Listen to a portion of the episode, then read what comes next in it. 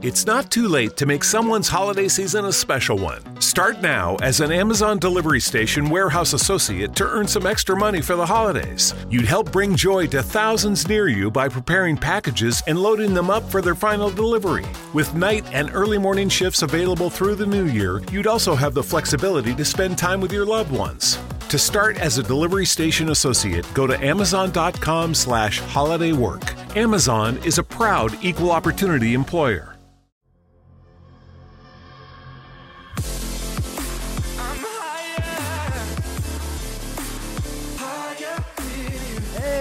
What is up, everybody? Welcome back to Mile Higher Podcast, episode 130. Today, we are finally talking about Nikola Tesla for an entire episode because we've talked about Nikola Tesla so many times. Yeah, we've Too name dropped count. him like probably every other episode. I feel like. Yeah, we've had many episodes that connect back to him or we've just referenced him. And we are very interested in talking about him. And you guys are too. We've gotten so many requests to talk about Nikola Tesla. His life is very interesting. And it is. not many people know about him. Not as many people No, because they don't teach you about it. exactly. I never heard even about Nikola Tesla in school. Not in um the mainstream like core curriculum, public school. Sometime in private yeah. schools or like college. right. It just depends on, and somewhere else in the world too. Like Yeah. if you're in Europe, you've probably learned about him That's true. because that's where he's from. So, but here in the U.S., we definitely focus a lot more on Mr. Thomas Edison, who is a kind of a savage person, honestly. yeah, he definitely savage is a good word for him. Yeah, yeah. So that's what we're going to be diving into today. You know, we wanted to switch it up a little bit. We've been covering a lot of true crime lately, so you know, we're like, let's you know, kind of open those minds back up again, and uh, you know, talk about somebody that really changed the entire world, um, and who I believe, if you know, we had not lost his work, it seems like we could be even farther along in civilization and just you know the level of technology that we have uh, if it had been stolen uh, Yeah. by the government. It's So, definitely interesting to think about how the world could be different if he was well, I guess he wouldn't be around today. Yeah, but if his work was still used today. Well it is. It, it is. actually is. Yes, a lot of his technologies Yes. are used. I meant like all of his work. If Yeah. we had full access. Yeah, or or more of it was taken seriously. A lot of his work was kind of written off. Um, some of it, yeah. Some of it was, and some of it just never. He ran out of money, so he just had Mm-hmm. no way to make a lot of the stuff. So yeah. But we're getting ahead of ourselves. yeah, God, we're just jumping right into it. But no, we got a lot of different things we want to cover here at the beginning as very well. interesting. yeah, it's going to be a really good episode. So hopefully you're along for the ride. But I wanted to thank our sponsors today as well. We've got Postmates, ThirdLove, Quip, and Thrive Market. Thank you guys so much for supporting the show. But uh, you got anything else? How's the sesh going? You guys are rocking on the sesh. Going great. having We- a blast. Yes, we just had our first Easy Bake sesh, Yes. so tune in for that. Easy Josh Bake. made a special appearance. I did. I did. I got to try some. I've never tried easy bake food before, so that was uh, an experience. It's gourmet as fuck, people. it's actually pretty good. I'm not gonna lie. I thought it was gonna be horrible.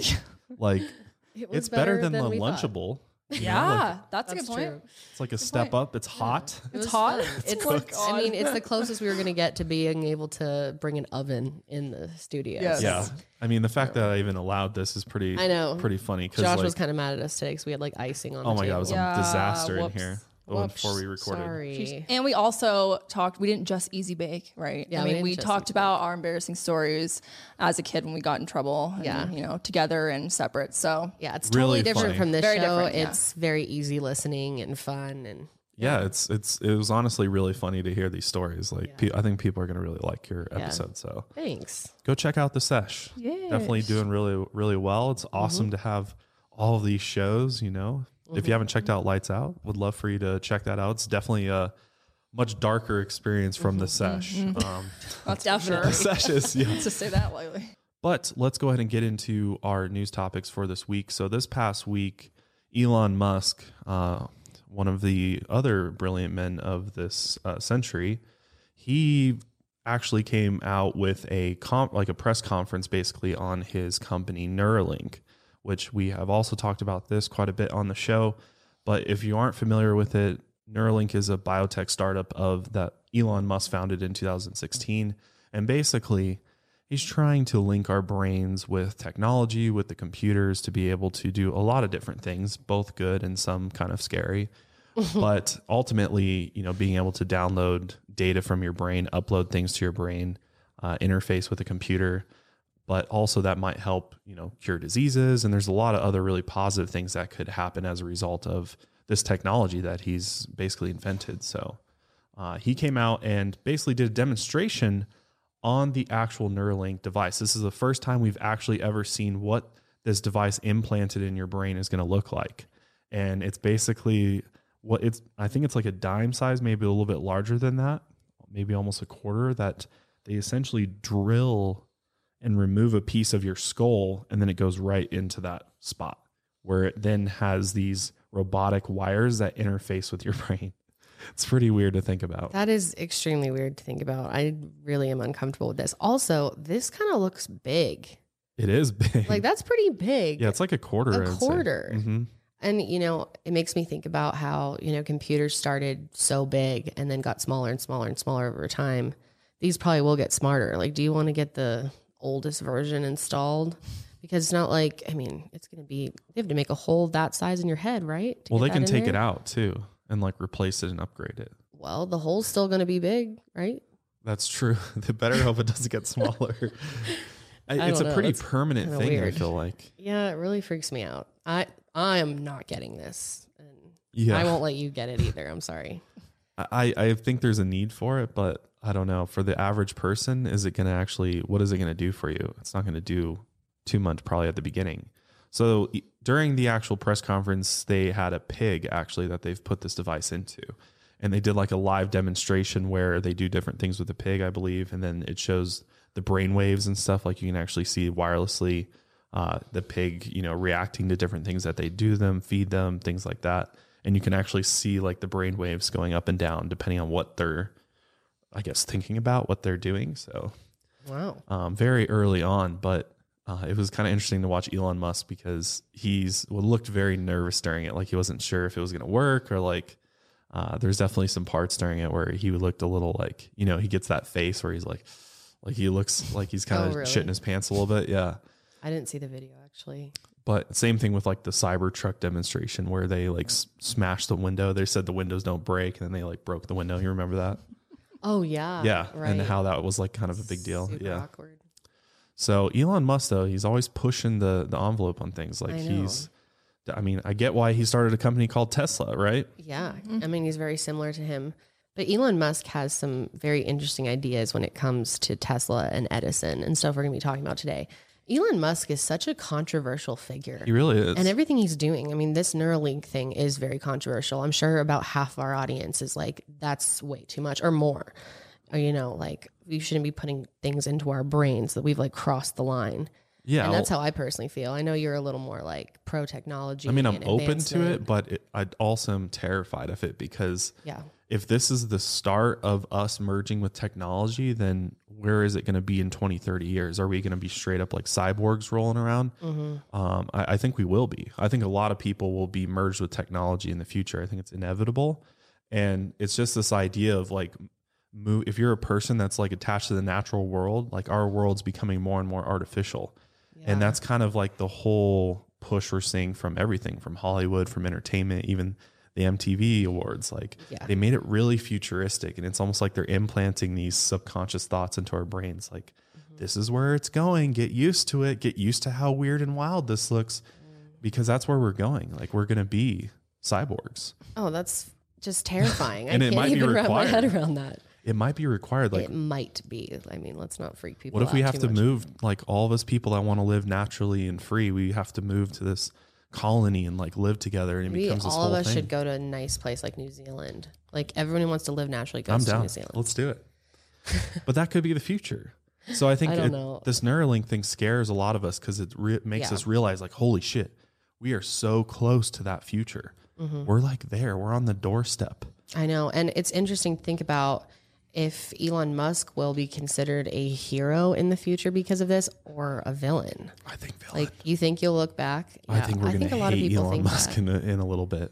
I mean, I don't know. He has so many fans. He's so popular. But yeah, a lot of people don't trust him. No. I mean, his company is tied to NASA too. A lot of people don't trust NASA, so they question that whole relationship. And And there is a lot of employees of his companies that have had horrible experiences with him and, and management there. And like, Mm-hmm. they don't pay you, they're cheap. They're like, there's a lot of like scandals and like rumors going around about what it's like to actually work for him, what he's act- like, same type of thing with, you know, kind of everybody else that's well, going maybe on. he's more like Edison.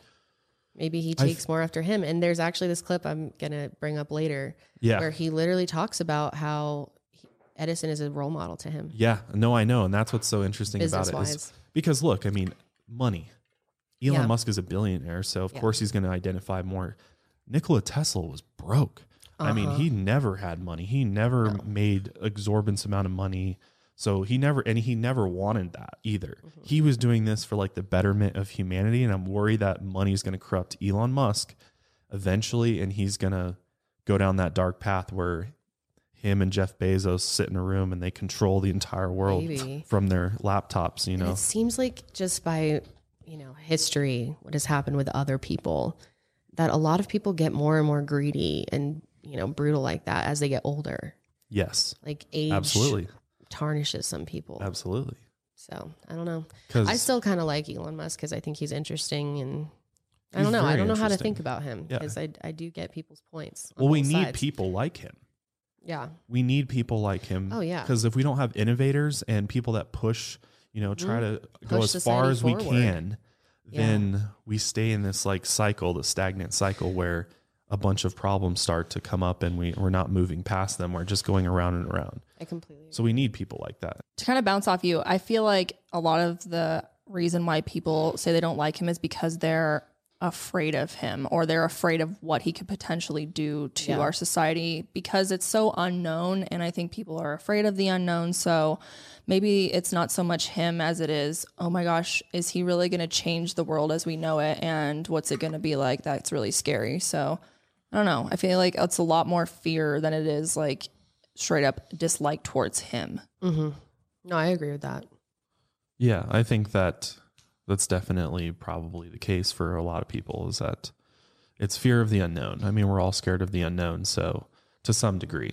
And obviously with this, Elon's forging his own path into the unknown and uh, you know, some of us are like, "I'm all along for the ride. Let's go, Elon. Take us to where we you want to go." And the rest of us are like, "Hell to the fucking no," because that's scary as shit.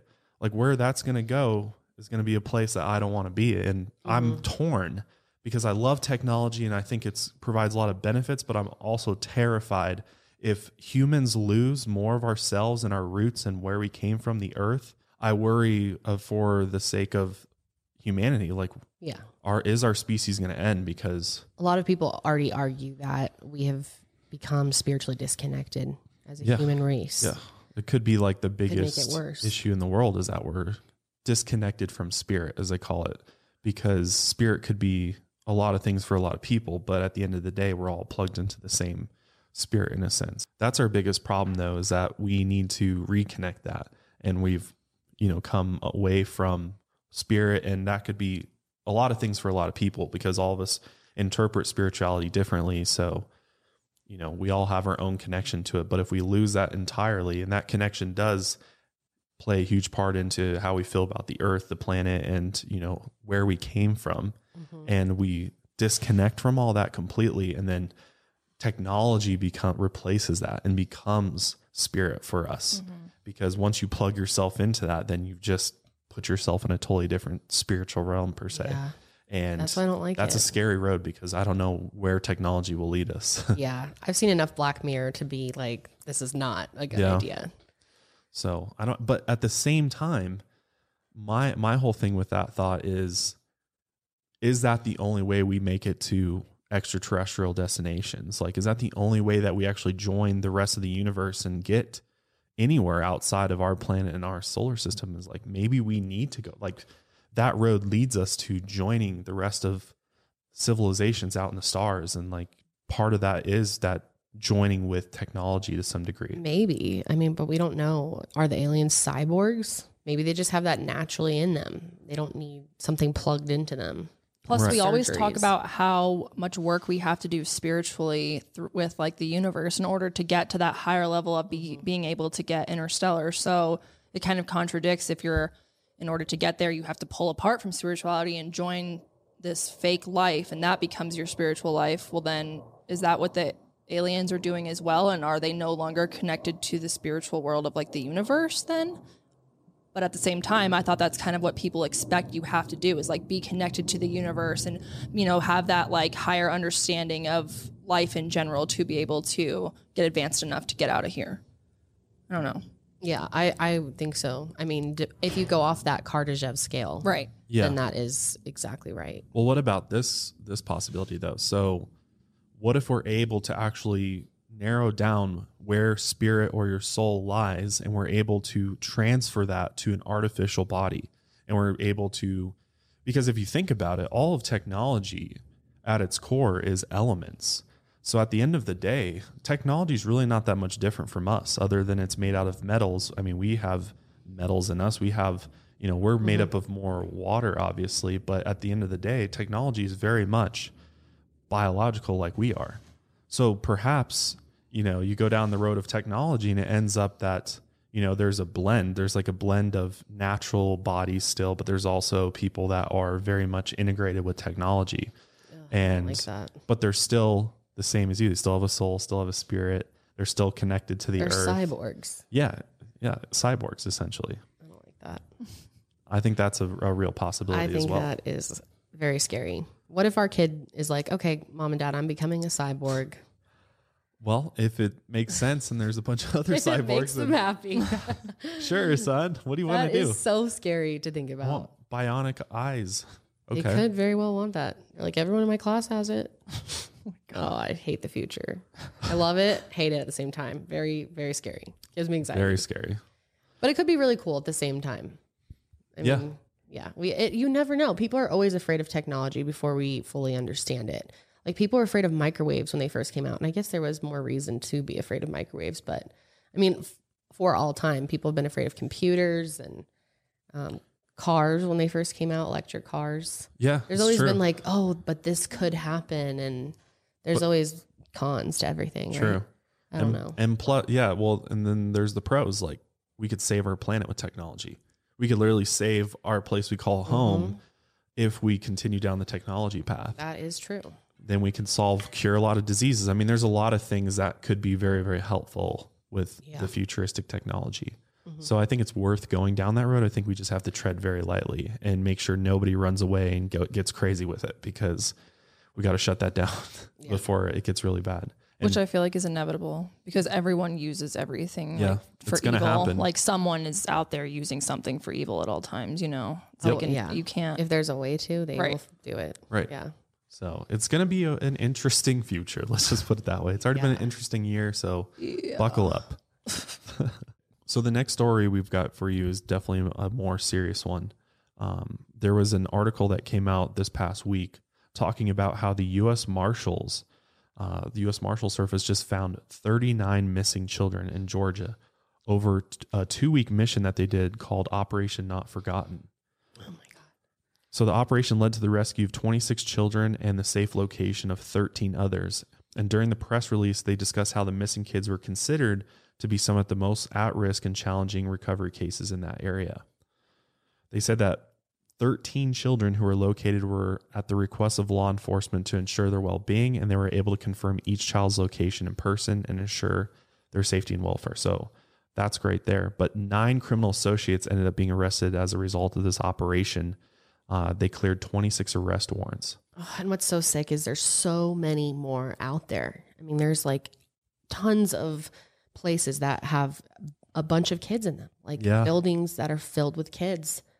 All I mean, all and over. people, just people. I mean, Yeah. there's human Mhm. trafficking in addition to uh, child sex trafficking. I mean, Yeah. there's human trafficking happening all over the country right now. Like where just people are illegally being held and trafficked for for money and, These, and like, whatever. dingy else. houses, and they Yeah. have to do enough of an investigation to know that they're in there and be able to. I mean, there's a serious investigation, which is why we're hearing about the U.S. Marshal Service. I mean, they're Yeah. clearly that's what they do is they track down these people that are wanted in these rings and things like that. But I don't think we hear about this far enough. Like, No, and this wasn't on mainstream media really. no, I, Why wouldn't this be a headline news story on Seriously, CNN? I don't I- understand. It- It's it really so doesn't make sense. Fucking weird. But the U.S. Marshal Service actually last year helped recover 295 missing children, and they've contributed to the recovery of a missing child in 75% of cases. I wonder if they released the names for those kids yet. No, I don't think so, no. Huh. I'm curious. But 26 children? That is so many. That makes me sick to my stomach thinking about what those kids were probably going through every day. Ugh, just terrifying that this exists, that this kind of evil actually exists in the Yeah. world. So the charges that they actually filed uh, against these individuals were related to sex trafficking, parental kidnapping, registered sex offender violations, drugs and weapons possession, and custodial interference. So very, very serious stuff. I mean, clearly they're running a, a serious ring Mhm. and out of Georgia. Just, you know, it could be in your neighborhood. You wouldn't even know it. It's just, it's really scary, honestly, to think about It's very how many very people that are missing end up in, in rings like this. Like, Mhm. it's a really scary, dark reality that I don't think the public really knows about. No, I don't think the average person understands human trafficking, just how big it is or how much it happens in the United States. I think a lot of people hear about it and they're like, oh, that happens in other countries, or you hear about it happening a lot um, on like cruise lines in like the islands. Um, so I think a lot of people don't realize how much is happening right here, though. Yeah. You know, Yeah. It literally could be it would blow your mind. your neighbor for all you know. Yeah. I mean, it's crazy. Yeah, it is. So I'm I'm glad that there's at least, you know, one of our government agencies that we're helping fund is actually doing some good work out there. So yeah, kudos to the US Marshal Service for sure. definitely. All right, let's talk about probably the smartest man to ever live in modern history, Nikola Tesla. So we already kind of gave you a little bit of a brief overview there at the beginning about Nikola Tesla, but he basically was an inventor, a scientist, a visionary. Uh, honestly, he might have even been psychic, uh, I believe. And he, over the course of his life, he was issued 300 different patents, and he had over 700 inventions that he did. Like he was just a inventing machine. like he was. and a lot of people kind of look at him as a mad scientist in a way. Like he just mm. he really dedicated his entire life, his whole being to be creating things. Yeah, he was like married to his work. Absolutely. I mean, so much so he never even got married himself. Yeah. Mm-hmm. He lived his life celibate. dedicated to the cause. Yeah. And a lot of people, there's, I, I saw something about Lady Gaga being celibate. I don't know if it's true or not, but Celibate. somebody said, I think there's a quote where she talked about being celibate because it helps preserve your creativity. If you're like a creative genius, which obviously she is, like a Can lot you of verify that, Janelle? That's really interesting. People Look that up. people, bel- yeah, it was, I read about it in an article, which, Interesting. yeah, which ki- would kind of make sense for Gaga. I feel like, How the fuck do you Yeah. sell celibacy? I, I know, right? That's, that's hard to Busy. look it up. Back in 2011, she announced her celibacy. I wonder if she still is. I'm single right now, and I've chosen to be single because I don't have time to get to know anybody. So it's okay to not have sex. It's okay to get to know people. Maybe, Hmm. maybe I it's don't know if changed. it's. I don't know if she's still doing that. Interesting though. It's just a, Nine it's kind of a, a thing that's out there that if you're a creative genius, you sort of block out everything else. I and, see that. and one of those things is finding a partner for sex. And Hmm. that's a big part of all of our lives that, you know, who, whoever participates in that. So for a creative genius, it's easier to block that out, stay laser focused on what you're doing, what you're creating. And that was Nikola Tesla. Mm. Never got married, never had a partner. Ultimately, though, a lot of the ideas that he had, a lot of the inventions that he made really account for almost like 80% of the modern technology that exists today. I mean, some of the technologies that he created were absolutely groundbreaking Mm-hmm. radio, x rays, uh, he helped invent um, the alternating current, electricity, all of that. What's clear to me about Nikola Tesla, and I think a lot of people would agree with this, is that he was absolutely an enlightened individual. He was absolutely tapped into something higher than himself. I mean, to be able to come up with all this stuff, how do you do it? You know, where does a thought come from? So, a lot of people believe that, and I think he even believed, is he was tapped into, universal consciousness or even tapping into the Akashic records, or maybe he just figured out how to become synchronized with the universe where he was actually just channeling information that would help humanity move forward. Or I mean, yeah, that's possible. Or he was just really smart and the idea. That's boring though. I don't want to just think he was really smart. he just had it in a large noggin. no, I don't know. I mean, he may just have been Well, I think- dude with good ideas. well, by the end of this, I think I'm going to change your mind that he was absolutely an enlightened. I'm not being. saying that's what I believe. I'm Oh, just saying that's the other side. Sure. I'm playing devil's advocate. Okay, I got you. Well, if you're out there and you're doubting that Nikola Tesla was an enlightened, A lot of people do. Being. The whole Al- Einstein versus Tesla debate is very heated Bullshit. online. yeah. Well, first of Bullshit. all, it is because Albert Einstein even admitted that Nikola Tesla was the smarter person. Hmm. Yet we give all the credit to Albert Einstein being this like genius person that like Yeah. knew all this stuff. No, it's true. I completely Theory of agree. relativity, like Nikola Tesla is like, that's a joke. Your theory of relativity is a joke. But Einstein made the moolah. And that's what we care about as a society. Yeah, and that's why he's in our- money? he's Who in our- most shit? Yep. Who's most successful in our eyes? That's why he's in the textbook, Yeah. not Nikola. exactly. Yeah, it's really sad, honestly, because I feel like more people need to know about Nikola Tesla and his work. Mm-hmm. So that's exactly what we're going to tell you about today. We're going to go back in time to 1856, which on July 10th, that's when little Nikola Tesla was born. And they say he was born during a lightning storm, which would make a lot of sense. I mean, it's like Harry Potter, pretty much, you know? Oh. Is, was he lightning. born? I didn't know that. He was born during the lightning storm. That's how it's in the movie, I think. So Oh, okay. it, it just reminded me of that. So I thought, well, maybe there is something significant about that. It could be. So Nikola Tesla's hometown is actually the small village of Smiljan, which is modern day Croatia and was in the Austrian Empire, I believe, at the time that he was born. And uh, yeah, you can actually still go back there and visit that. And I would love to visit Croatia. yeah, It looks absolutely beautiful. well, here's another reason to do it. Let's go see know. where the, the man himself was born. Yeah. So, as a child, Nikola Tesla began his education at home. But then in 1861, he attended primary school in Smiljan, where he learned arithmetic, religion, and German. And at an early age, it was very, very clear that he had an absolutely remarkable imagination, creativity off the charts, and he also had some talent as a poet. So that's pretty impressive at uh, such a young age. Um, he ended up moving in 1862 to a nearby city called Gospic, where he finished out his primary school and middle school. He was an excellent student who quickly developed an interest in math, engineering, and science. He was he loved all of those subjects, and I mean, look at what he created. So he got to work studying that very very early. But in 1863, there was an event that I think really had an impact on Nikola Tesla, and that was when he witnessed the death of his older brother Dane, uh, who died in a horse riding accident. And Nikola Tesla, I believe, caused the accident by spooking the horse.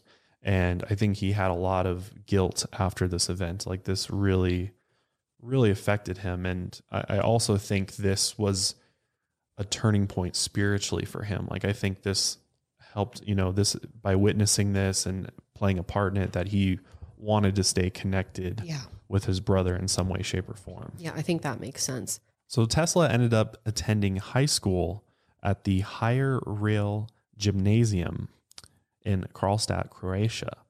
And this particular school had a very progressive physics program, and it was there that he was first introduced to the science of electricity. One of the early signs that Nikola Tesla was special was the fact that he was able to do integral calculus completely in your head. I couldn't even dream of that. Have you ever like sat down and looked at? I, I never took calculus, so Me either. um, did you ever? Have you ever seen somebody do calculus though? It's, Yeah, it's I have. very very interesting because it makes no sense to you, the average person. You're like, what are you even doing? What what are those symbols? Like, I mean, it's like a language, pretty much. yeah, a lot of people do take it in like high school though, yeah, right? Isn't that yeah. A lot of Kinda people take. I mean, I some pe- didn't, really but- smart people take it like way earlier, but most people take it in high school. Is calculus like cosine? no? Yeah. That's No? Okay, great. no, It's that's got- it's- trigonometry. What? That's trig. That's trig. Yeah. Oh, okay. Well, never asked me that. You never yet. did trig? No, I did. I just don't remember which which- Cosine and I don't know which is which. I literally don't know which is which. Calculus is like derivatives and shit like that. Like like finding Yeah. X. equations. No, that's it's algebra. No, really, it's calculating. yeah. It's really, I mean, we probably sound like It's all math is dumbasses. calculated. Somebody who's done calc is probably none of us are good at math in this room. No, so, honestly, I excel in science. I actually scored really, really high in science, but I suck at math. Like that, that prohibited me from going into a scientific career. I feel like is because I took physics in high school and I did pretty well, but the the math portion of it I just failed at. Like I was terrible, but I could understand the concepts. I could, you know, chemistry was what I was really good. I was really good at chemistry. Anyway, this isn't about me. This is about Tesla. so, so now you know I'm good at chemistry, bad at math. so this is a thought that I, I heard about that I found really interesting is that mathematics is literally the language of the universe. Like no matter where you go in the universe, math is always going to stay the same. One plus two is always going to equal 3 mm-hmm. right? Mm-hmm. Nothing's going to change about that. it's a So- universal language. yeah. say. So the fact that Nikola Tesla was so into mathematics and calculus, I feel like kind of puts you closer to being able to connect into, you know, the universal consciousness stream or or the Akashic records or whatever you want to call it. Yeah. Um, I think definitely being good at math helps with that for sure. That's an interesting thought. I didn't even connect those. Yeah. So that could be a reason for why he was so connected is because his math skills were so good. Mm. And maybe that's why a lot of us fail with connecting to to that part of, you know, creativity and consciousness is because we're not able to understand mathematics. Yeah, that's a really good point. Which we'll talk about this more later, but there's three numbers, 3, 6 and 9 that are the universal numbers and this is a concept that Tesla really really believed in. So we'll talk about that later. But Nikola Tesla was just absolutely smart, so much so teachers were suspicious of him and thought he was cheating oftentimes on his schoolwork because he was just able to do it all in his head. They're like, "How'd you do that, man?" Isn't that so funny? He was like way too smart for school. Mm-hmm. Well, and he had a photographic memory. And if you're somebody that has photographic memory, I'm very jealous of you because you're able to recall entire books, even images, mm-hmm. like it's a, you know, like a file cabinet. You can go, right to that image, pull it out, and boom, it's there in I your head. I can't imagine that. That would be so extremely useful. I've heard you can teach yourself how to have a You can. photographic memory. This is really interesting and funny at the same time. But my grandfather Carl Oh, Carl's a legend. taught himself to have a photographic memory, and he always Did wanted he? to teach me throughout my life. I never did it because I was like, You should have done it. I know. Well, Well, that's how he's able to read all those it. books. That's how people fly through books is that they just look at the page and they grab the information completely. And they can just like go through it way faster than us leading, reading word for word through it. That's incredible. So that that makes sense why he has so many books is that he can go through them so quickly. Although I'd like to give him a comprehension test on a lot of that and see if he still remembers some of these books that he Well, read. give him a break. He's super old now. Yeah. But I just thought I just made that connection in my head. I was like, oh yeah, he had a photographic or he has a photographic memory. So so did Tesla. Your grandpa's Tesla. Oh man. So with a photographic memory and remarkable imagination, Nikola Tesla was able to create these visions both while he was awake and while he was asleep. He did suffer from vivid nightmares and sort of I don't know what you call it like futuristic visions of things. Which this makes me think that Nikola Tesla was psychic because, you know, he was having visions and probably lucid dreams as well Yeah. from a very young age. I've heard of a lot of people having things come to them in their dreams, like really good ideas. Yeah. You know, Talk about good revolutionary idea. Yeah. Christopher Nolan. yeah. Oh. His, uh, if you've ever seen the movie Inception, the idea for Inception actually came from a lucid dream he had.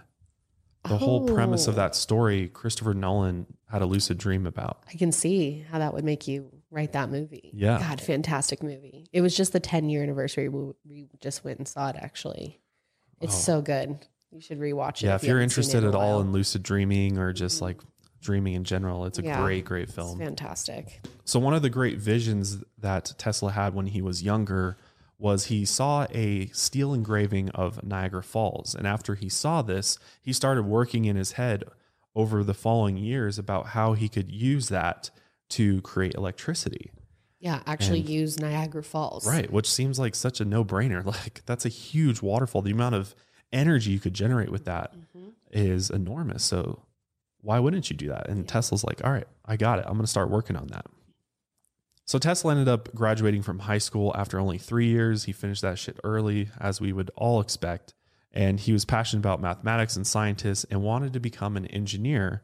But his father had other plans for him and wanted him to follow his footsteps by entering the priesthood which is very interesting that he could have gone that route and how the world would have been different is mm-hmm. really crazy to think about. Mm-hmm.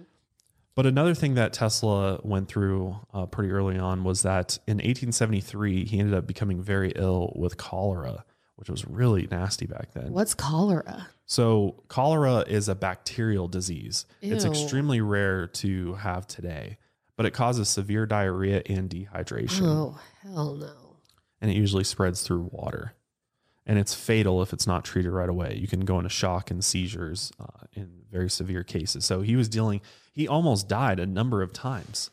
And the fact that he was able to survive through all that is, is pretty incredible. And he lived most of his life like a lonely person. Like he didn't have many friends and family or No? people in his life. So he probably went through all that alone for the most part. Yeah. Yeah. Yeah, he was tough, man.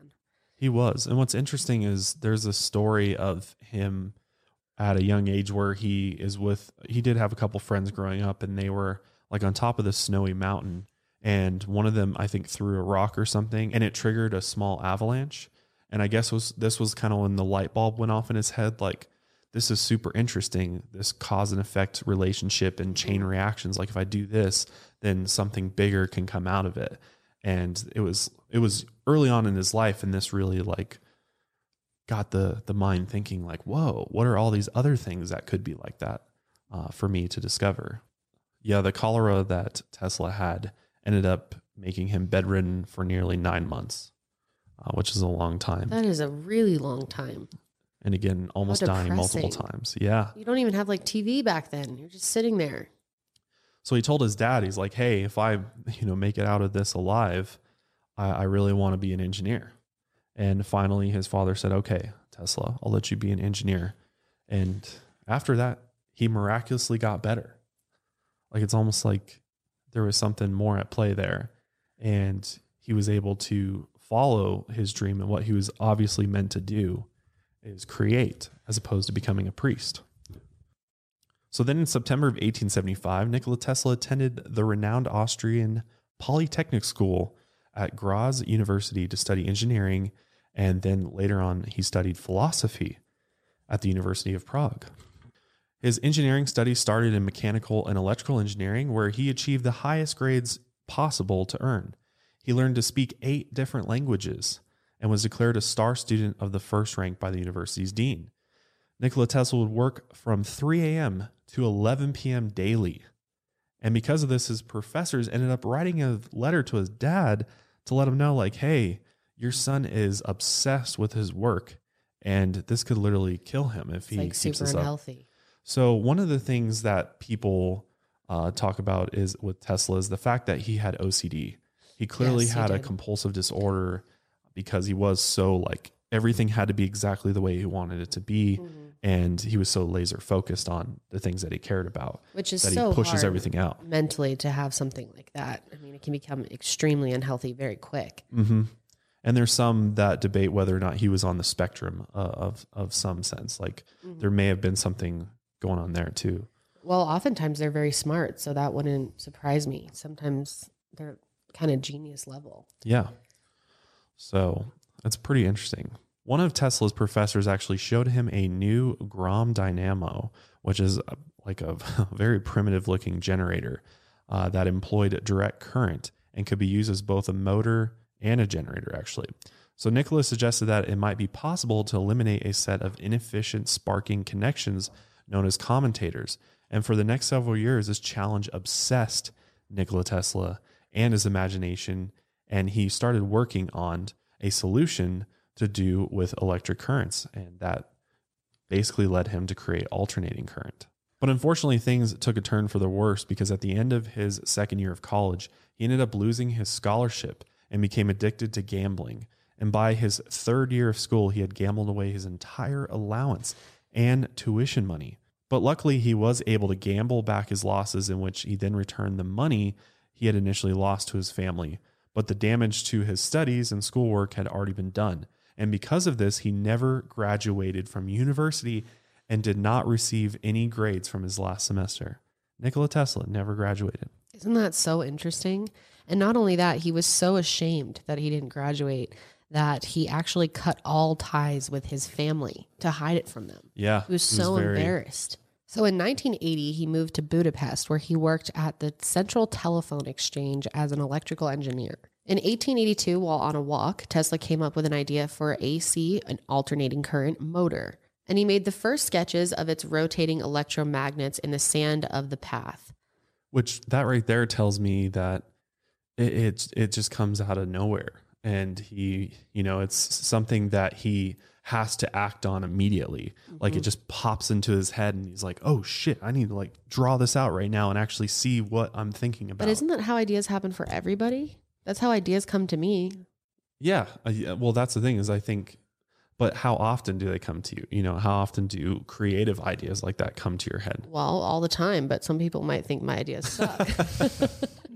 but I come up with ideas all the time. yeah, it's not close. Like things for my own life, ideas for my channel, ideas for this show or for whatever, for the sesh. Right. So I guess if you're one of those people that think he was just a smart individual and just like any of us, then there you go. There's your your explanation right there. Is that a thought just popped into his head? But where did that thought come from? Where did this idea for the AC motor I think from his from? consciousness.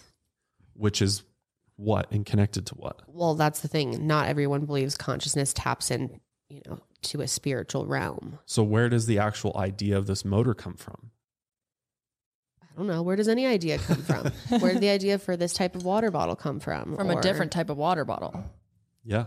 Okay, so someone at some point had the idea to put water in a bottle and But- make it a water bottle. But maybe something is implanting these thoughts into our heads, into our consciousness. Well, that's a personal belief. Is there actual evidence for that? I personally do believe that. Again, just playing devil devil's advocate here. Um, I know a lot of people aren't, you know, don't think like that or don't have spiritual beliefs like that. So Sure. So maybe know, it just popped in his head. there's other explanations for things. Yeah, absolutely. So I just thought it was interesting that he stopped his walk to like draw it out in the sand. Yeah, but I think that's sometimes when things will come to you. And don't you feel in nature that sometimes ideas come to you or that you have clarity Yeah. like while you're walking? Yeah, absolutely. Especially the um if you're just taking a walk, the the brain actually does really well when you take steps right, left, right, left. That's like connecting the two sides of your brain. Maybe an idea came up from there. There I you go. know. Yeah. That's very There's true. an actual science behind that. I'm not just making that up. So after he had this aha moment in Budapest, Tesla ended up getting hired by an electrical power companies in both Strasbourg and Paris. And he was there to help them improve upon their DC current generation facilities. And during this time, Tesla attempted to gain investor interest in his concept for the AC motor, but had no success because, yeah, they didn't want to change from DC to AC. And mm-hmm. Uh, why would they do that if they already had infrastructure for that? So uh, it was definitely difficult to get somebody to back him. But it became clear to him that in order for his idea to become a reality, he would have to meet the greatest electrical engineer in the world, Thomas Edison. The villain of the hour. Because many people consider Thomas Edison as the father of the light bulb, but this isn't exactly true. Edison figured out how to sell the light bulb by improving on ideas of 22 other men before him. So that's the thing is he had the money Mm-hmm. and the know-how to sell it to people and that's why you get credit for And he it. has the business mindset too. Yeah. Well, he ended up founding General Electric, which is still around today.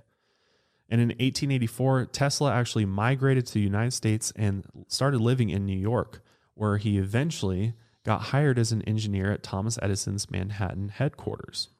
And obviously, Tesla was very impressive, started really wowing everybody um, at General Electric, especially Thomas Edison himself. So a year later, Edison ended up telling Tesla, hey, can you redesign these DC motors and generators, which at the time were very inefficient as far as energy consumption goes, and they had a tendency to like just spark up and cause fires and break down. They weren't very reliable.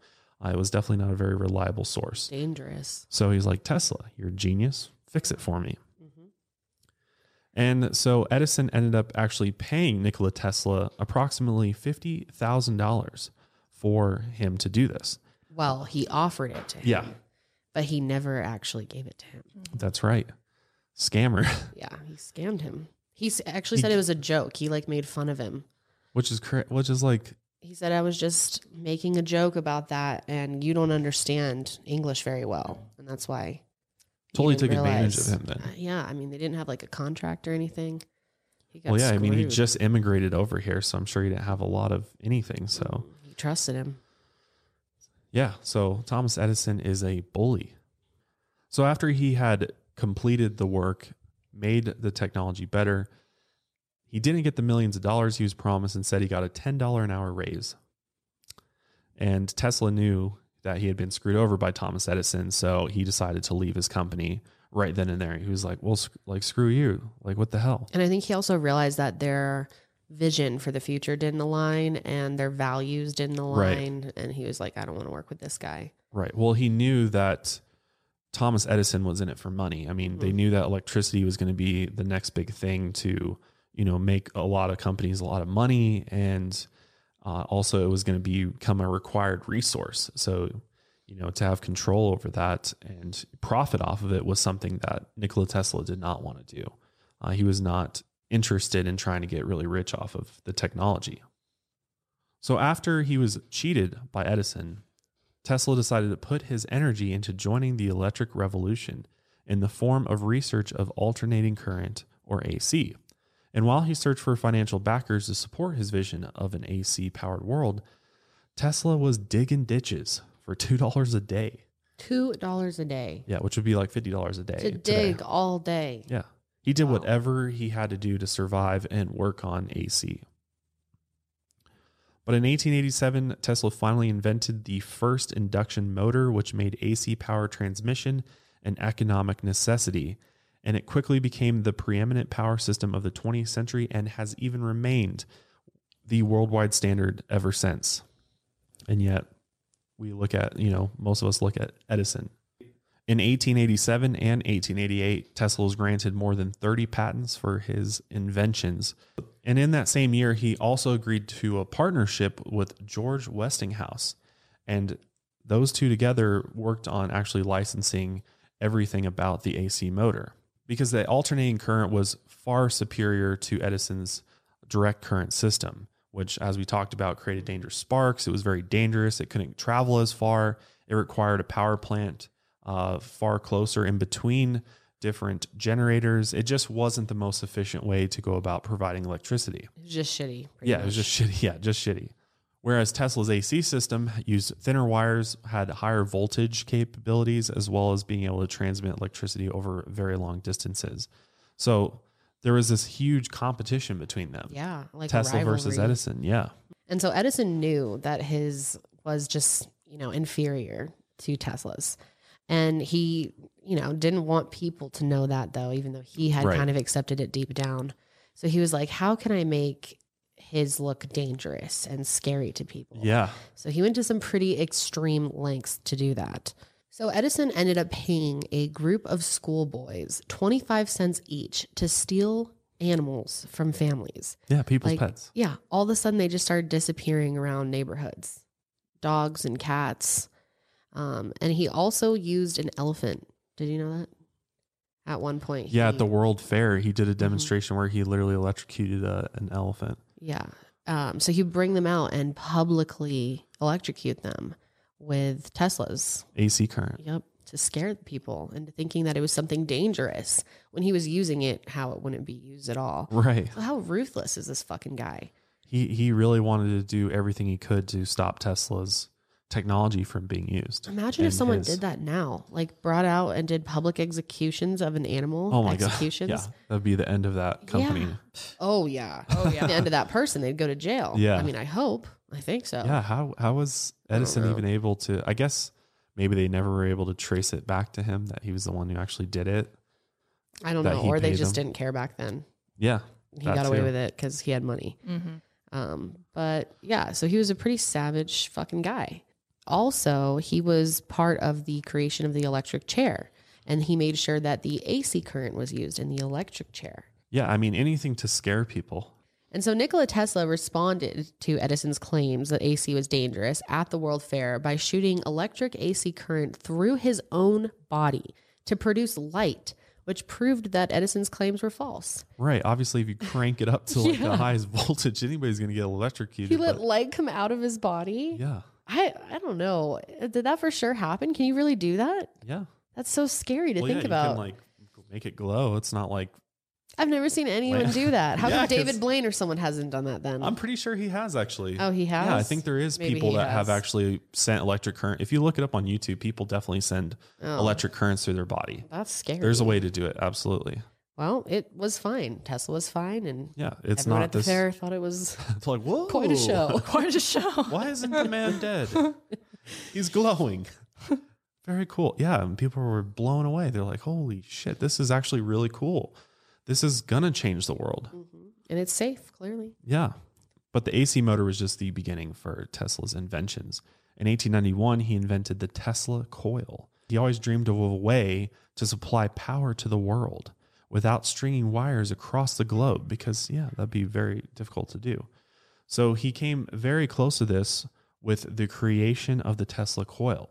So this was the first system that could wirelessly transmit electricity. And this was absolutely, truly revolutionary. Early radio antennas and telegraphy use the invention, but variations of the coil can also do things that are just plain cool, like shoot lightning bolts, send electric currents through the body, and create electron winds. So that's what he essentially used at the World Fair was his Tesla coil to send electricity through his body.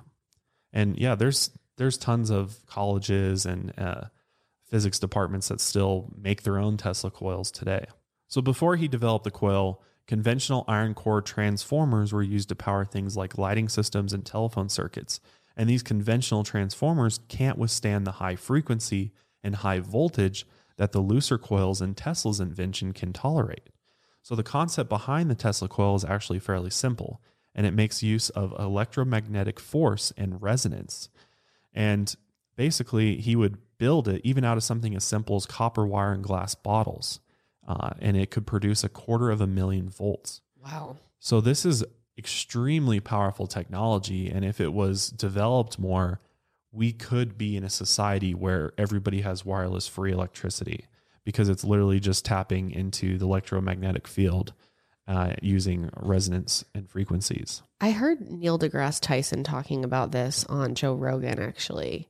Oh, and he was saying that there's no way it could even. Oh, yeah. He was dissing on Tesla hard. Oh yeah, because he thinks he's Tesla.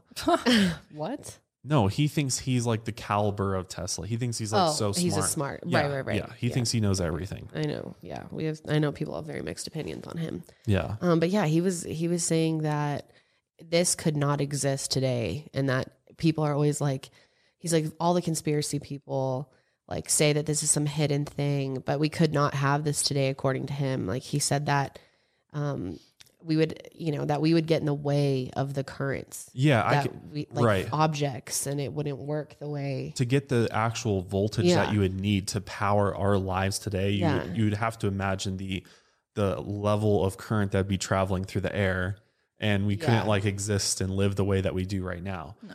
But he's not taking into account. Yeah, you couldn't use that technology in the same sense that our society is today. Mm-hmm. But what conspiracy people say, as according to him, is that if we had this knowledge from Tesla, we had all of his other works as well, our civilization would be far more advanced.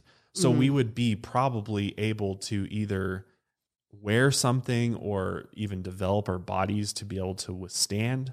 If it was further developed, right, that's what I'm saying. Right, I and he's understand. he's just looking at it like if it if we just plopped a Tesla coil down in the middle Right. of of Park Avenue, what Yeah, would happen? That's yeah, such a good point. it would kill everybody. Mhm. But in you know a different sense, it could absolutely exist.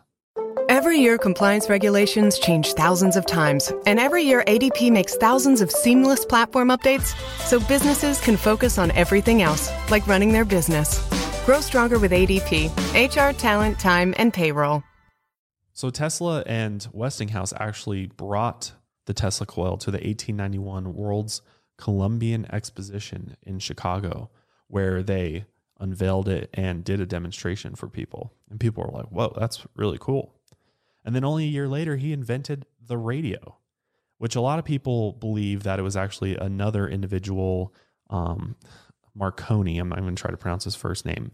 Uh, as the inventor of the radio, but the actual initial work was done by Tesla and he based it upon that. But it seems like he doesn't really get credit for inventing radio, which is huge and still in use today. This is really cool though. A year later, he invented the earthquake machine. He created a little pocket sized machine that, when placed on a building in Wall Street and set to the building's natural frequency, it made the structure wobble so much that the steel workers came down in a panic, believing there must have been an earthquake. And using the same the device, he could drop the mm-hmm. Brooklyn Bridge in less than one hour. Oh, so it could actually do demolition. Yeah. Wow, that's scary. Like you could That's tune it cool, into the actual frequency and it could vibrate and Do like, they use that now? no, No, why? no. Well, this is one of those inventions that's like what happened to it. Huh. He also learned how to create artificial tidal waves too. Oh wow. Wait, like when you think about this stuff, you're like, wow, that's like really impressive for 1890 something. Like this is what he was doing. And so many different things. Like he was interested in everything, and Right. think- like so much going on in his mind. Yeah. Well, and he kept going back to that. It's like all about vibration, frequency, resonance. Like he, That's very and I mean, he's credited with discovering the Earth had this electromagnetic resonance itself. So I think, you know, and that's where a lot of people that are, you know, more mystical like to think he was. It, this a lot of this is spiritual connection that he's pulling this information from. In addition to that pocket-sized earthquake machine in 1893, he also created the neon lamp. So maybe he is uh, responsible for bringing us this beautiful sign that Or we have, maybe the uh the neon. the lava lamp.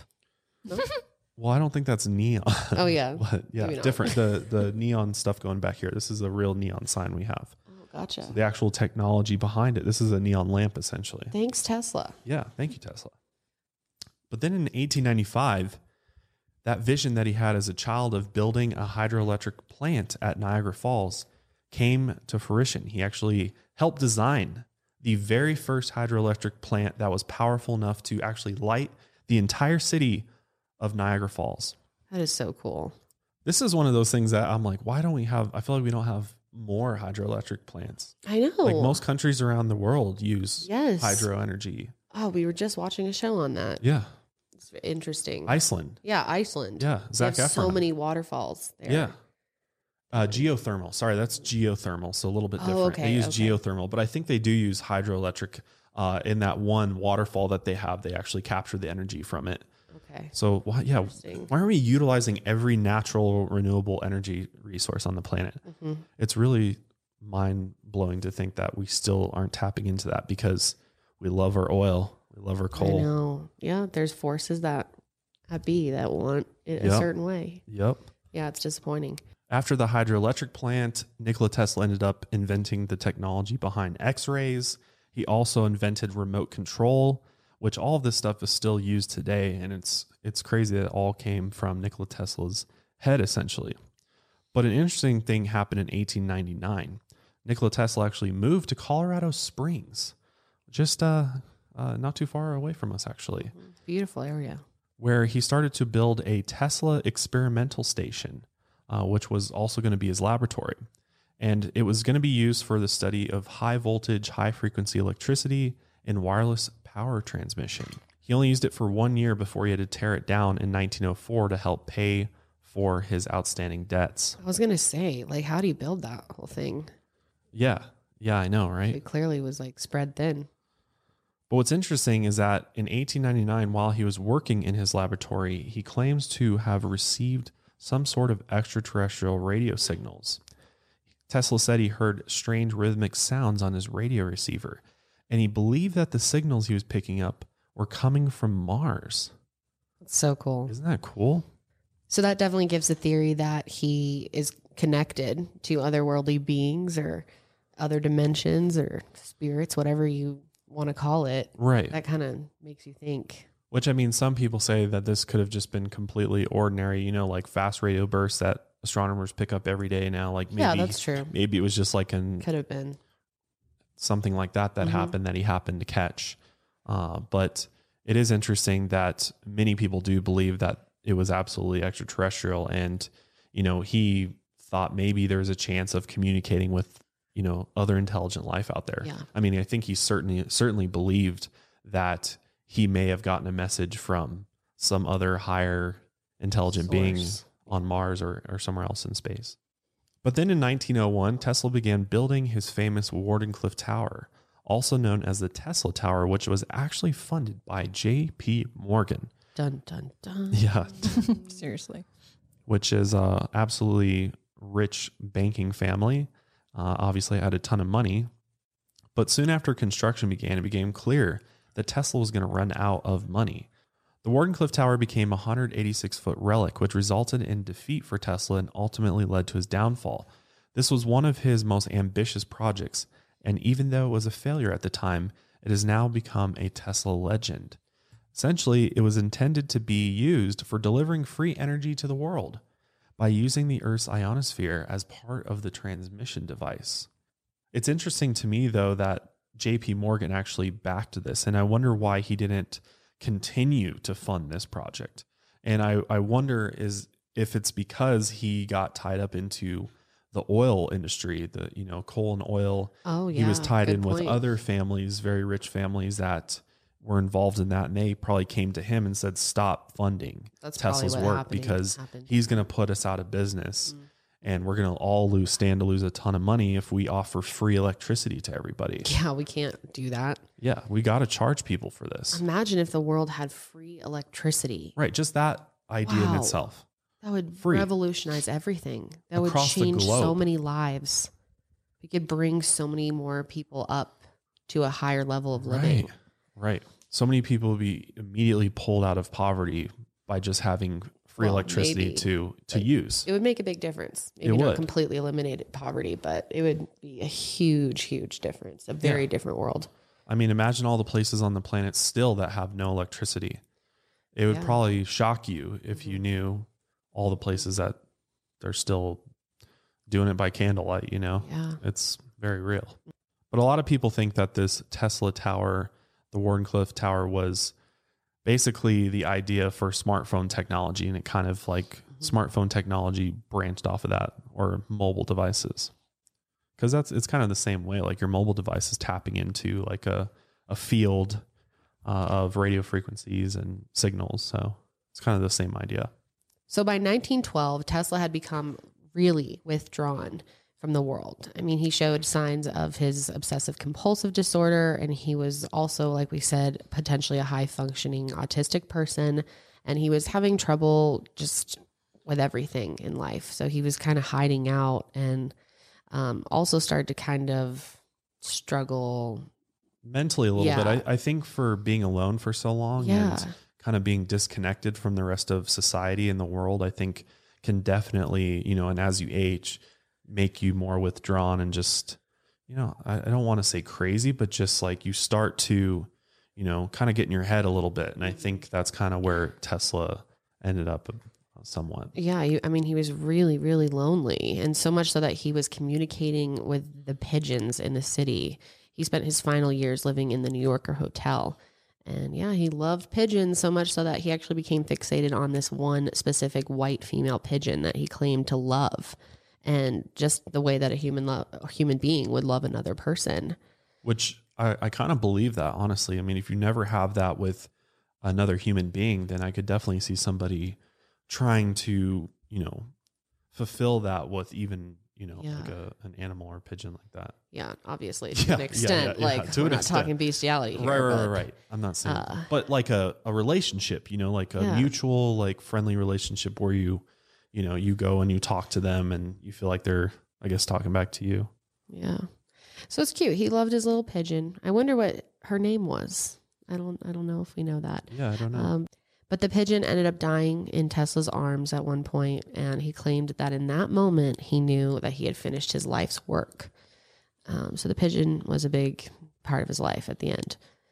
but not before he created probably my favorite invention of Tesla, and that is the Tesla UFO, or I guess not really unidentified, but it's a flying saucer. He created a IFO, identified IFO. flying object. exactly. But not only that, he created the technology that would propel this craft called anti gravity technology. One of the things that he had a lot of interest in was flight, space, obviously, but specifically anti gravity. And so in 1928, Tesla registered patent number 1655 and 144 for a flying machine that resembled both a helicopter and an airplane. He had everything figured out in his mind and was putting his design onto paper, and he aimed at creating the ultimate flying machine, which would be powered by the energy that is found all around us. And he actually created blueprints for, this propulsion system of this cr- aircraft, and he called it Space Drive, or the Anti Electromagnetic Field Propulsion System, which this is very, very interesting. This is something a lot of ufologists talk about today. Uh, we've talked about uh, Dr. Steven Greer. He talks about anti gravity and what's the actual propulsion system behind these craft, these UFOs that we're seeing. And what it appears is it's some sort of anti gravity technology where it's able to literally defy gravity and move through space time at will almost seamlessly. It can pop in and out and it's not slowed by gravity whatsoever. And Tesla was literally working on on this. Uh, he was testing this idea and you know what happened to that like he was making i mean way back in 1928 imagine if we had a hundred almost a hundred years to develop this anti-gravity technology Where would what be? where would we be where would we be right now Well, I can't help but feel like personally that we are purposely being held back by, you know, some type of group or I mean, it's in someone's best interest for us to not move forward. yeah absolutely well it's the corporation's interest i mean Right. you know and whoever owns the corporations and whoever Families. I mean, depends on the you corporations go with that. run the world Yeah, they, they, do. own, they own politicians do. it's it's very much owned by the world Whoever has the most money runs the world. Yeah, exactly. Which Jeff Bezos, Yeah, that's what's crazy is he's also the richest man on the planet. that's so you wonder concerned. how much he's involved with this. Yeah. One of the things about Nikola Tesla is it never really felt like he got a ton of recognition for his work. Um, but one thing he did get recognized in was Time magazine. Actually, in 1931, he was featured on the cover for his inventions on his 75th birthday. It seemed like definitely towards the end of his life, he started getting a little bit of recognition for things. Mm-hmm. Um, but I mean, it w- wasn't anything like Thomas Edison or some of these other inventors, Albert Einstein. That made it Um, into yeah, made it- curriculum. right. Well, you got to wonder is like maybe they were following the agenda. Like Albert Einstein Yeah. was in on the main agenda. Oh, Like, I think he was. Let's go this route. It, like I feel like there was a left and a right turn, and everybody went left, but then Tesla went right, I know. and we all just continued left. And if if only we could go back and take that right turn with Tesla, I really think the world would be different. I do too. And you know how they always say good always prevails over evil? Well, maybe not. Like we have a good guy here and a bad guy here, and the bad guy was more successful, went further, is remembered, is, you know, to most people, the father of electricity and all this stuff. When, you know, the good guy died alone in a hotel room yeah. talking to a pigeon. Yeah, It's extremely sad to think about how his life was not I mean it's it's just like shows our values too as a society. Um well, it's hundred percent about money, mhm. and our whole education system is all centered around make money. yeah, that's true. I mean, that's And that's how we measure goal. success. Yeah, is like the whoever makes the most money has the most power. As far as role models, um, I think you know obviously some of the, the obvious role models. I think Edison was certainly a role model, um, probably one of the biggest role models. Um, Did you study Edison's life? Yeah, I read books about him, absolutely. Um, and, um, and it's an interesting contrast, like Edison versus Tesla, because interesting, you know, the, the car company is called Tesla. Um, and the reason it's called Tesla is because we use an AC induction motor, which is an architecture that Tesla developed. Um, and the guy probably deserves a little more play than he gets in current society. Um, but on balance, I'm a bigger fan of Edison than Tesla. Um, because Edison brought his stuff to market and made those inventions accessible to the world, whereas Tesla did, didn't really do that. Um, so uh, that's so he'd, he'd certainly be a big one. Um, So even if uh, Tesla was smarter and had the better ideas, was more innovative, was more of a creative genius, you know, Edison made more money. Edison was able to translate it into dollar businesses. signs. Yeah, I mean, at that point, you already got the stock exchange. I mean, there's already a lot of of components going on. Federal Reserve. There's like all these different things going on already that has taken hold of the the country and the world to take it in that direction. So Tesla was like that annoying fly, you know, that kept coming back and like, oh, this is a good idea. Yeah. But then they would like swat it away, and then you know he would just go back off to his lab where he'd go back and just go mad making these things and it's almost like they did this to him i feel like like they kind of forced him to die alone and like not be recognized. Like he should have been Mhm. brought forth to the entire world. He should be like our focal point in our history I books. He should be so many things. Everything should, should. be named after him not just a car company. I know. I mean, at least we have that, and that's become so big, and that's brought him back into society in modern society. You know, like a lot of people didn't know anything about Tesla, and if you say Tesla to them, they'll be like, "Oh, the the car company." yeah You know, they don't even know who he is, but I think it's kind of reignited his work a little bit. Uh, so credit to Elon Musk for doing that. yeah not naming his car company edison or something Oh yeah, that would have sucked. But one of the last things that Nikola Tesla was working on before he died was something known as the death ray or death beam. And this is very scary technology, honestly, because it was a device that could kill from miles away with electricity. And he called this invention the teleforce. So basically, this invention focused energy along a narrow path, which he claimed made it powerful enough to bring down 10,000 airplanes at one time and kill people instantly. And according to Tesla, his invention would make it possible to create a national energy fence that would destroy any enemy that passed through it. However, he hoped that the applications of this invention could be peaceful and make it impossible for armies to attack another country. Because at that time in the world, you got World War One, World War Two. So I think when he was coming up with this technology, if that was truly his intention, he- you know, back then everybody was invading across, you know, on the ground for the most part. And so obviously that wouldn't work quite as well today because we attack from the air most of the times.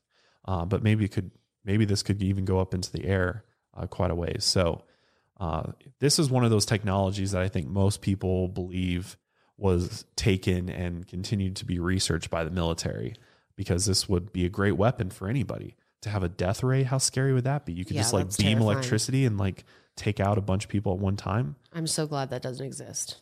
That's Seriously. one that I'm glad was buried. Seriously. Ugh.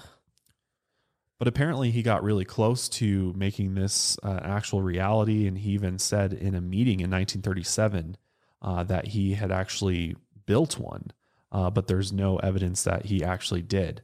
Uh, so that's pretty interesting. But during the period of 1933 and 1943, like Kendall mentioned earlier, Tesla was occupying a suite in rooms 3327 and 3328 at the Hotel New Yorker. And he was living there alone. I mean, there, he rarely would even have guests over. But in the autumn of 1937, Tesla left the Hotel New Yorker to make his regular commute to the cathedral and library. And while crossing the street, he was hit by a taxi cab and thrown to the ground. And this incident severely damaged his back and broke three of his ribs. And he never consulted a doctor about it, so we don't even know the full extent of his injuries after that. Yeah, it could have been a lot worse. hmm And I mean, he's he's pretty old at this point. Yeah.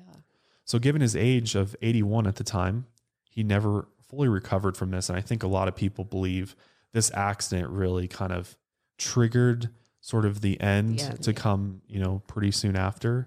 That happens Uh, for a lot of people. Yeah, absolutely. Like somebody fall, you know, people fall, Break elderly people fall and stuff. And I think it really affects you psychologically at that point too, because you realize like, wow, I'm like, I'm old. Like I'm really like, Mm. you know, Fragile. fragile. Yeah. So as a result of this, this would just only keep him in his room more.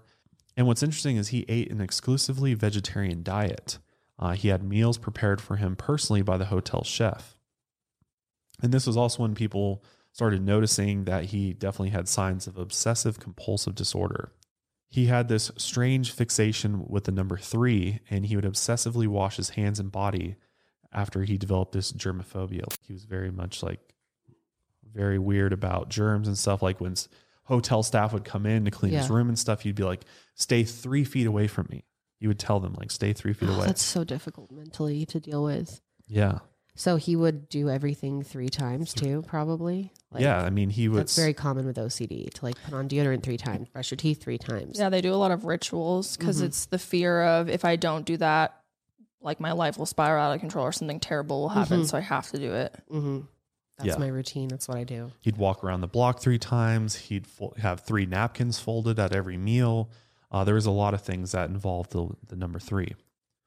But even though he is, you know, as old as he is, he was still working on a new theory called the dynamic theory of gravity, which was essentially going against what uh, Albert Einstein released with the theory of relativity um, and the curvature of space. He didn't think there could be a, this curvature of space like Albert Einstein's theory of relativity proved. So he he thought it was like a bunch of hooey, pretty much. He was like, Albert Einstein doesn't know what he's talking about. Hooey. yeah, but yet like Albert Einstein's theory of relativity is like what all of our physics is is based on now. So very interesting and It and is. pretty crazy. He was working on this at 81 years old. I know. Dude, got to give that guy credit. He deserved so much more. But he didn't care. That's the thing. He No. didn't care about credit. He didn't care.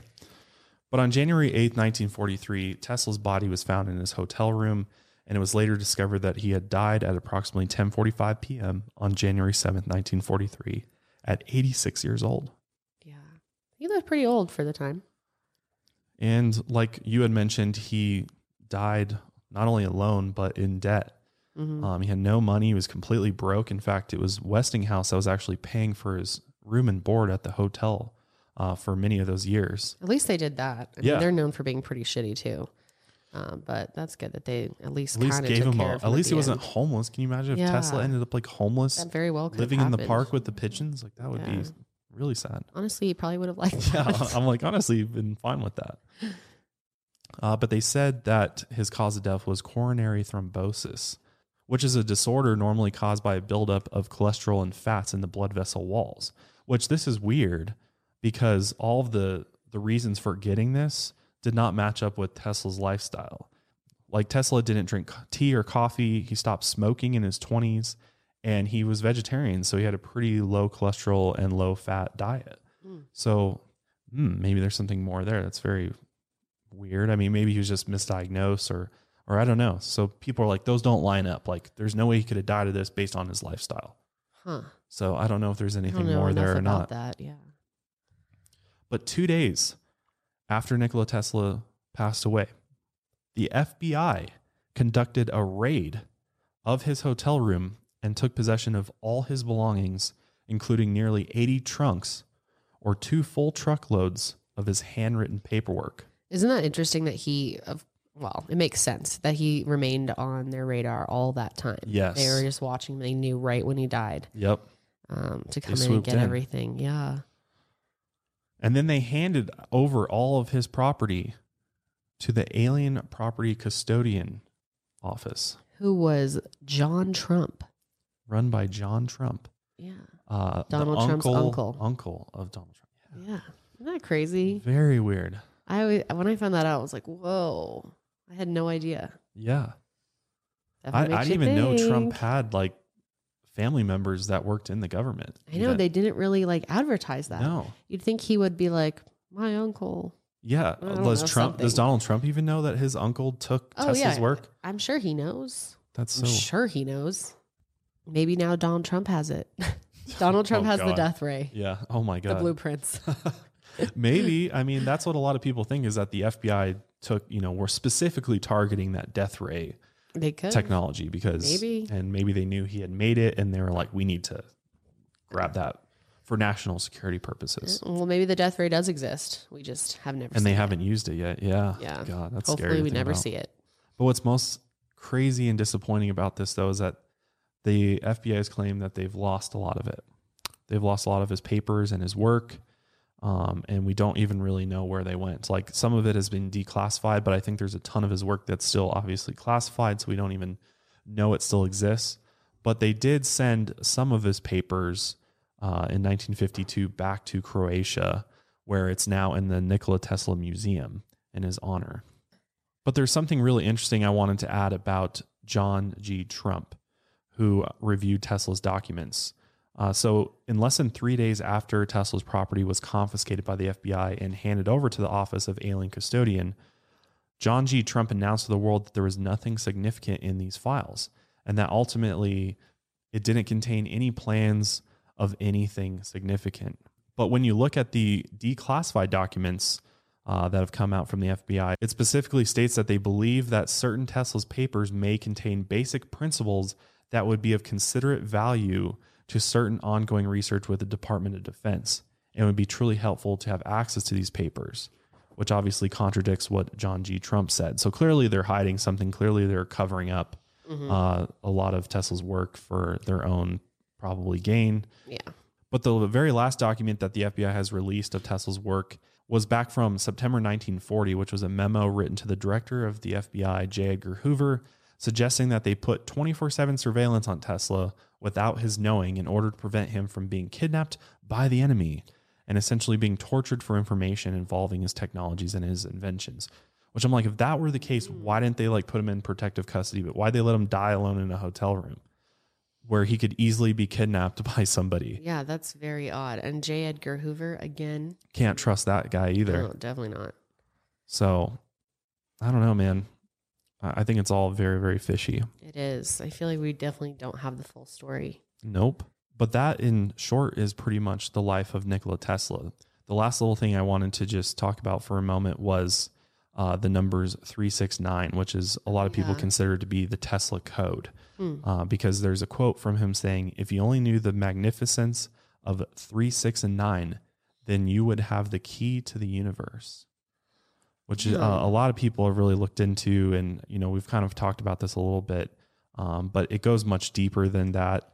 Um, this obsession with not only the number three, but also six and nine. He claimed that these numbers were extremely important and nobody ever listened to him about why. It's very complicated for us to explain. We honestly do not understand the whole 369 thing. It's very uh, difficult to wrap your mind around. But if you guys are interested, we can try to do an episode on it or bring in an expert eventually. Yeah. So in short, there's pattern. In short, like very simple, basic explanation from my understanding is there's patterns uh, throughout the universe, and through these patterns, the only numbers that are left out is three, six, and nine. So, like with the pyramids, if we go to the Great Pyramid of Giza, not only are there three larger pyramids at Giza, all side by side, mirroring the position of the stars in Orion's belt, but we also see a group of three smaller pyramids immediately away from the three largest pyramids. So, a lot of people think that even the Egyptians knew about this universal code of 369, and therefore that played into a lot of their structures, and w- which allows you to tap into uh, these higher dimensions and this idea that there's this electromagnetic field. And if you know these, this, I guess it's called vortex mathematics. If you know this pattern and and these numbers, then you can unlock, you know, this limitless power that's out there. That's hmm. very, very rough basic Yeah. understanding. So don't don't quote me on any of this. But there's a great video out there that you can actually watch that goes into detail and explains this and gives you all the patterns and how we get to three, six, and nine. But it's interesting that Tesla believed that those numbers were the key to the universe. So again, I think Tesla was absolutely enlightened. He was tapped into, I think, a higher stream of consciousness. He was definitely in tune with the universe, that's for sure. Uh, and I think a lot of that, you know, I think there's a lot of possibility that, you know, he had some higher divine help here with with some of these inventions, and uh, so that's just my thought. I think there's just so much that we don't know about him that it's hard to completely decide, you know, what I think as far as his ideas. I don't know how much of it he could have just, I don't want to discredit him by being like he got these ideas from other sources. So I don't know if he necessarily was fed information or fed ideas. He could have just come up with them. Um, but is he connected? Is he special? Is he a chosen one? Quite possibly. I think he was a incredibly fascinating person. Well, I think it depends on your spiritual views, right? If Yeah. you're not a spiritual person, mm-hmm. then you're going to interpret this as he was a really smart guy. He clearly, you know, was dedicated to his work. He he literally dedicated his entire life to learning and discovering and I mean he's a real real scientist at heart and I think from that perspective and I think that's true no matter what. But I think based on all these other little tidbits of information that we know about him, a lot of his quotes uh, are very profound as well. Like for example, this this quote makes me think that he was considering other other things as opposed to just like the physical world, the physical reality. Uh, this is my favorite quote of his. It says, "The day science begins to study non-physical phenomena, it will make more progress in one decade than in all the previous centuries of its existence." I completely agree with that. I like that a lot. Unexplained phenomena. If we Really took that Research stuff that. seriously. we Yeah. Mm-hmm. would be far further in our civilization than we are. And I 100% agree with that. And I think that so much of that just gets like pushed out as like junk science or pseudoscience and skeptics are like, "Oh, there's no proof for that, so it doesn't exist." And and in reality, it's like we don't know. It might exist. And you know, there might be some other higher levels of dimensions and stuff. I mean, if you get really deep into Tesla, there's like he goes into all sorts of stuff. The fact that he was communicating with extraterrestrials, he claims. Like I think he was definitely like deeper down the rabbit hole than a lot of people want to admit with him. yeah, that would make sense. They want to keep him as kind of this, oh, he's this great engineer, great scientist, but that's it.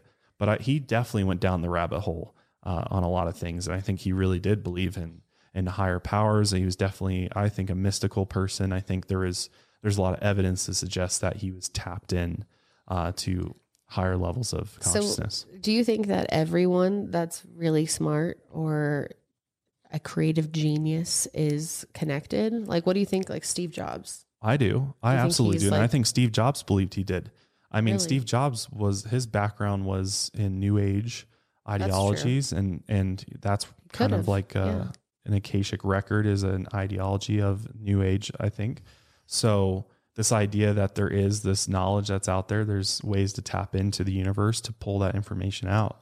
Absolutely, I think Steve Jobs. I think Elon Musk to some extent, even though I think Mm-hmm. he's definitely very skeptical about it. Probably, if we were to like sit him down and ask him about this stuff, he'd probably be like, ah, you know, whatever. But maybe not. I mean, I don't know. Oh, I think he probably would be. Yeah, he actually liked Edison better. yeah, so. yeah. So I don't know. I, I mean, that's just my personal beliefs. But what do you think about this? Let us know. But that's it for us today, guys. We hope you enjoyed this episode. If you did, be sure to subscribe, like on it, do all the things. Yeah, let us know. Who do you like better, Tesla or Edison? Yes. let if you us say know in the Edison, then we're kicking you off. Just kidding. Unsubscribe. no, no, if you I'm do interested, say Edison, yeah. let us know why. I'm curious. A lot of people feel that way. That's how Elon Musk feels. So Right. hey. Yeah, and let us know what you think about Elon and that whole uh, technology discussion we had at the beginning. I thought that was uh, very interesting. So, would love to hear your thoughts. But yeah, until next time, stay safe. And stay woke.